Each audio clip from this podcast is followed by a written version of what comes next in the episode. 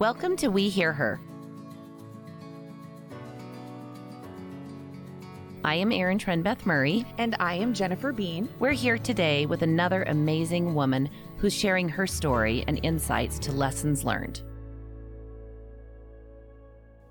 Hi there, I'm Erin Trenbeth Murray, and thank you for joining us for the We Hear Her podcast with Women Who Succeed.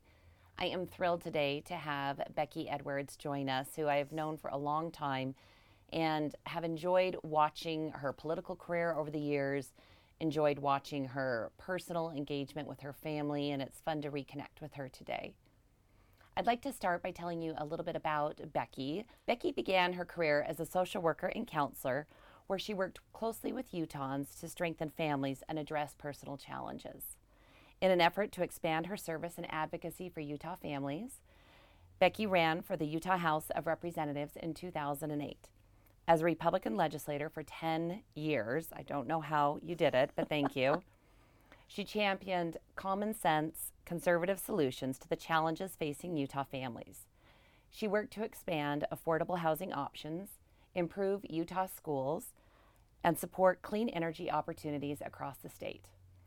Each Saturday during the legislative session, so impressive, Becky would invite her constituents and neighbors over to her house to have bagels and briefings where they could share their concerns, their thoughts, ask questions, and learn about the very real struggles and opportunities in their lives.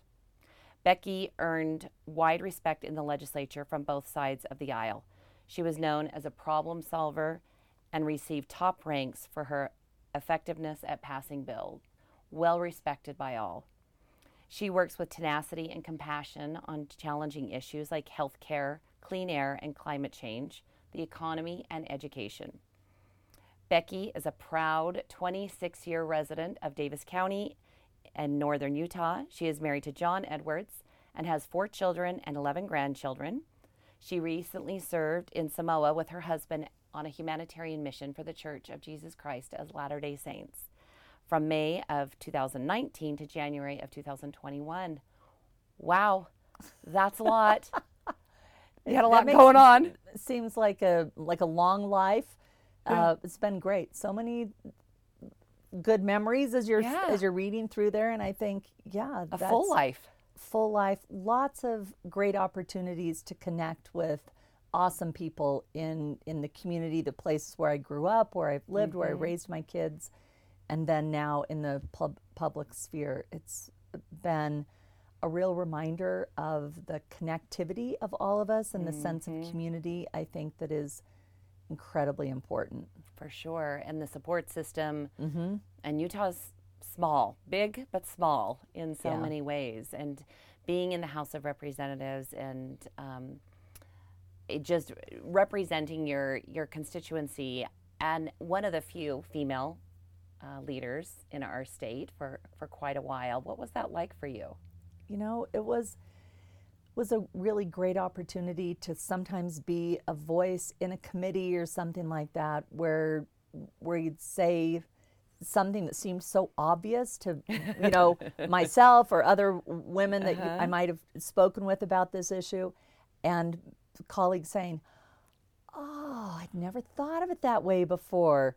And I it was just such a great reminder of like every voice matters and everyone's personal experience really adds to an understanding of an issue whether that is on you know education mm-hmm. or like housing. I remember this this woman who came and spoke at a press conference we had when we were talking about affordable housing.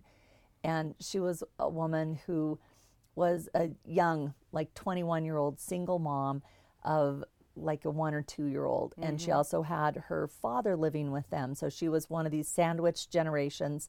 Her father was on disability and she spoke about her real challenges trying to work two jobs take care of both her father and her mm. small child and how important having sustainable affordable housing was in her life. Yeah.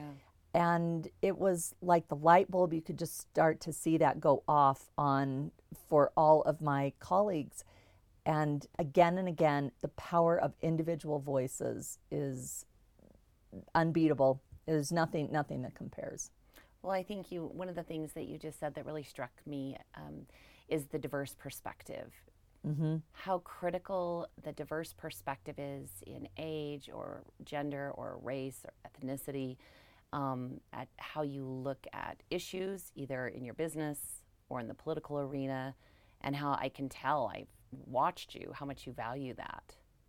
Well, I really think, you know, one of the, it's so important. And I think about my experience, my first four years serving in the House. I had, of course, this, you know, 75 or 80% of my district was Davis County. And these were folks that I had lived with and been in that community for, for decades at that point.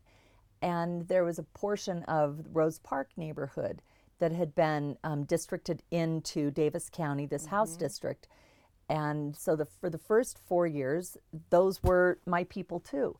And I remember going to the very first community council meeting in the northwest quadrant of mm-hmm. Rose Park and sitting down and people saying, who, who are you? Why are you here? And I'd mm-hmm. said, You know, I'm your elected representative in the House.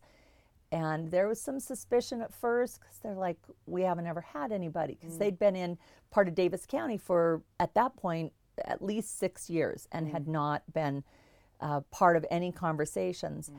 But it didn't take very long before, month after month, when I'm going to these community council meetings, uh, didn't take long before my husband and I are, you know, dishing up snow cones at the community fair, and I'm running legislation for them. Right. And that that was something that opened up my eyes to those issues, opened up my colleagues' eyes, when they, you know, I had people say, well, why are you running that bill for those people? That's a Democrat bill. and I said, no, no, no, that's a District 20 bill. Mm. Those are my constituents. And I'm going to run this bill. I'm going to work my tail off to make sure that their voices are heard and we'll get this passed. And we did. But their, their voices hadn't been heard in that, in that setting for a long time. And it was time that, uh, that they were. It was time. Well, speaking of time, you have an exciting future ahead of you. Tell us all what you're doing right now and, and what, what do you see in your crystal ball? Yeah, well, I'm running for the United States Senate right now. Mm-hmm. Like so many people who are probably uh, in Utah and beyond, people across the nation, we've all seen the political dialogue become more divided and divisive and thinking, man, this does not reflect the kind of thing we expect in Utah and the way we we approach problem solving. We can do better. And so, like I did when I ran for the Utah House for the first time in 2008, finally got to the point where I thought someone needs to make a change here. We need to see something better. And I decided to throw my hat in the ring. So we've been in the race uh, about 11 months now since I had my formal announcement, we've continued to be the leading Republican challenger against the incumbent, Senator Mike Lee. And across the state, as we've been around campaigning, people are joining the, the race in throngs because they're so excited to have an option. You know, this is a six year term, and, and there was no Republican opponent against Senator Lee in 2016 and uh, people are really looking forward to having an opportunity to have a more productive, proactive, and inclusive voice in the United States Senate representing our, our state. So things are going well. We're uh, forging ahead. We're at this point uh, seven weeks, seven or eight weeks out from the Republican primary, and working hard and feeling incredibly optimistic and confident. I love your optimism. You're always like that. When you're speaking about going around the state, and you and I were talking before we the podcast began, and you shared that when you go to rural towns, you're going all over the state, and and you pe- hear folks um, speak of your dad, Dr. Price. Yeah. Tell me about what you think. What is that? What do you think that's like for your parents to say, "My daughter is running for the U.S. Senate"? You know, I my parents went through um, all five of my elections when I served in the Utah House. Were some of my most ardent supporters.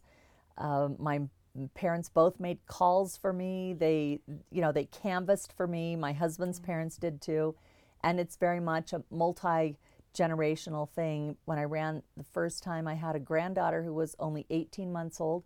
but could somehow say, Go Becky. So we'd be out canvassing. She's in a stroller and she'd throw her arms up. Go Becky.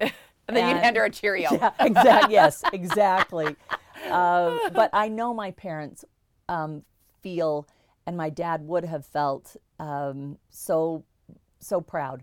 I have a sister that ran for the Bountiful oh. City Council last year in in uh, 2021 and and won that race and they were just as excited about that as they mm. were about the Senate race or the times that we were involved in anything as we grew up. I think my parents always helped us feel like possibilities were endless in in our lives and that our voices that we'd be in position maybe to have our voices heard and because of that we always needed to be very cognizant of the responsibility that came with that to make sure that we represented all the voices who were not at the table. Mm-hmm. And this sense of um, community and responsibility to being in leadership positions was a big part of our our growing up. I have, I have three sisters, so we're four girls in this family, and uh, that was an important message you're kind of perfectly going down a path because I really was curious about what you think the top couple of values are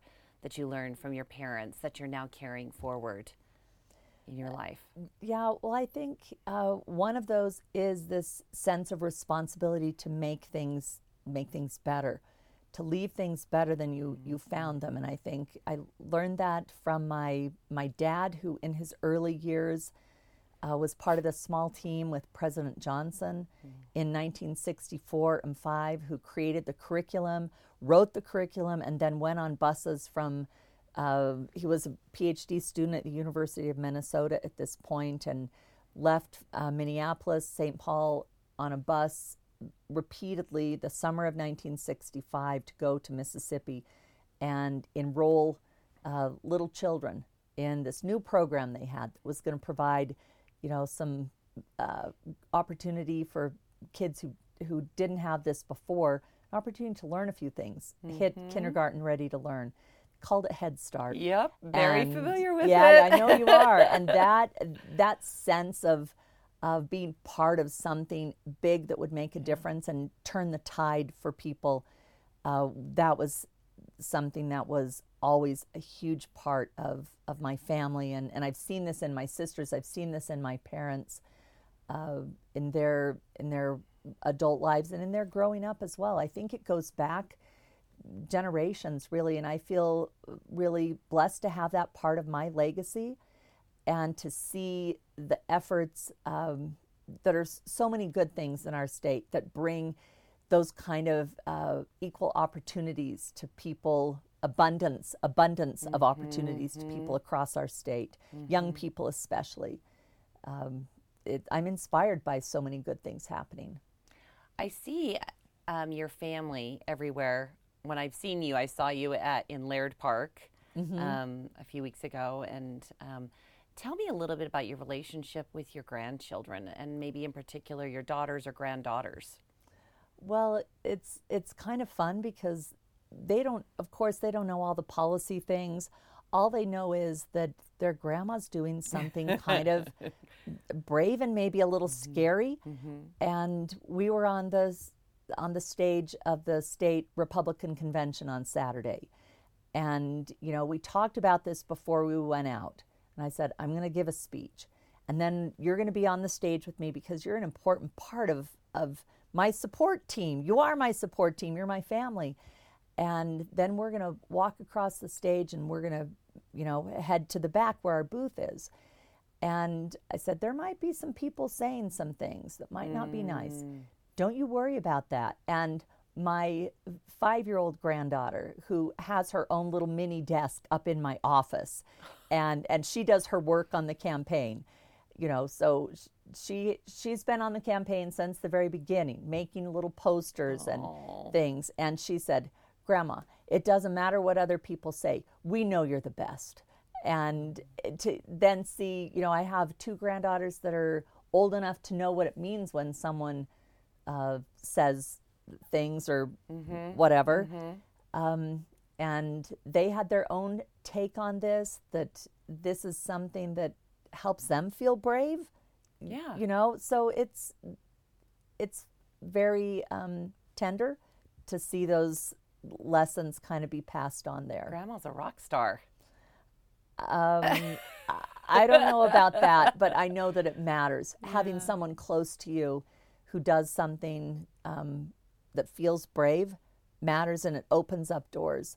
I know when I ran the first time in 2008, my youngest daughter was in eighth grade, and so many of her friends mm. helped campaign that year. And they were out knocking on doors, placing lawn signs. I mean, like the real work. They were just barely old enough to be useful. And every single one of those girls, it like was a mind shift for them to think, oh, this is a regular person. This is our friend's mom who drives carpool, who's, you know, making our costumes for the school play, who's doing just regular things and now also running for the state legislature. That's a regular thing too that we could do too. And I think that breaking down the barriers of um, expectations of what it means to be a leader, I think, is is a, a real legacy that service has provided. What do you think we can do as a community, going back to the value of diverse perspectives? I believe we only have 11 women in our legislature right now. What can we do to help encourage more young women to step up and look at serving their community in that type of capacity, whether it's city council, community council, school community council, you know, PTA, legislature? How can what advice would you give to women to step into those roles? I think honestly, it, it starts with just acknowledging that every chapter of your life is valuable and means something, and that the every every voice is um, is important and adds to a broader understanding. So a, a stay-at-home mom, like I was for many years, that perspective is so important. Working as a social worker in an emergency room and as a marriage and family therapist, that added perspective Yeah. to my life. Every single chapter, I think, for me personally, added to a real appreciation, respect, and love for the people across the state. And uh, I think many times women, especially, think they have to check off boxes like, well, I have to have been in the workplace this number of years, or I mm. have to have this in my background, or this or this in order for my voice to matter or to be valid. And it's just not true. I've seen so many young people, you know, the Girls Lobby. This is a group of, you know, that identifies high school girls and women, young women that can make their voices heard on different issues, or uh, Girl Scouts, or other groups that empower the voice of young women to the point where it's just, of course, of course, my voice matters Yeah. and I've seen those those young women. In fact, in um, 2018, we passed a piece of legislation that placed a new statue representing Utah in the U.S. Uh, Statuary Hall up at the Capitol in D.C., and it was a statue of a woman.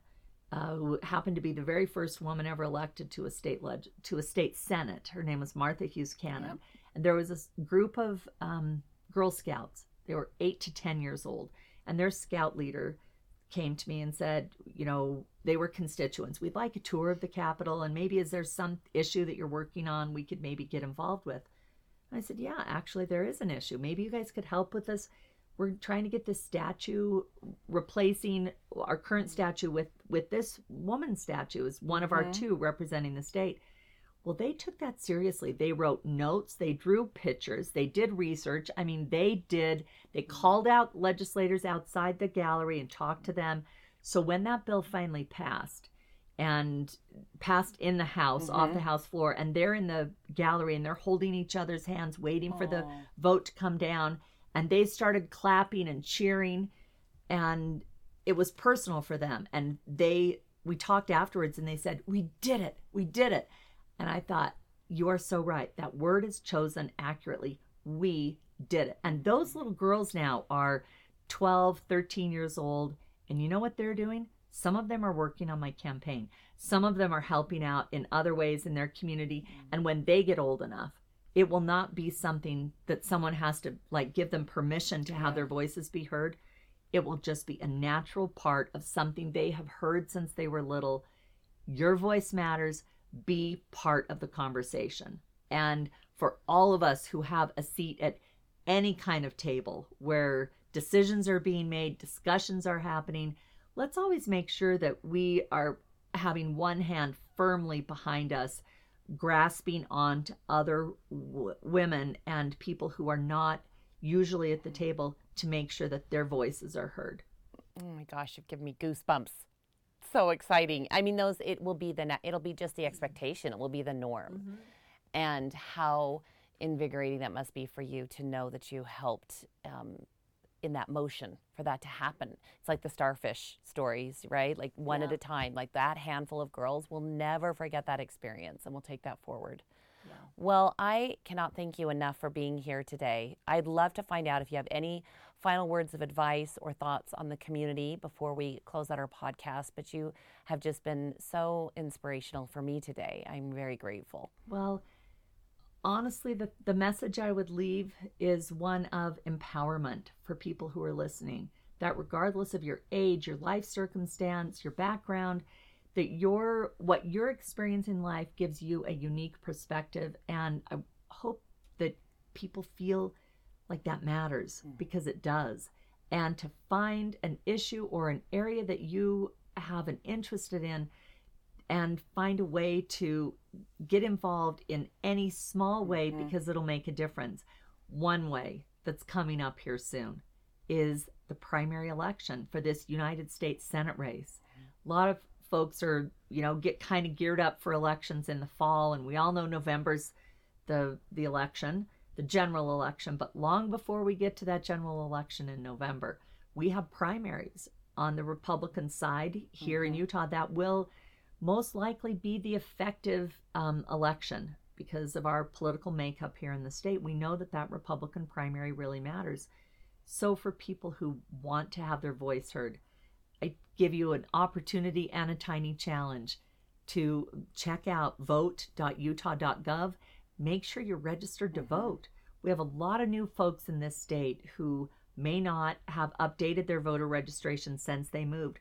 Vote.utah.gov make sure that you're registered to vote. And if you're not affiliated right now with the Republican Party and you're an unaffiliated voter, you can you can affiliate as a Republican, make yourself um, you know savvy about the issues.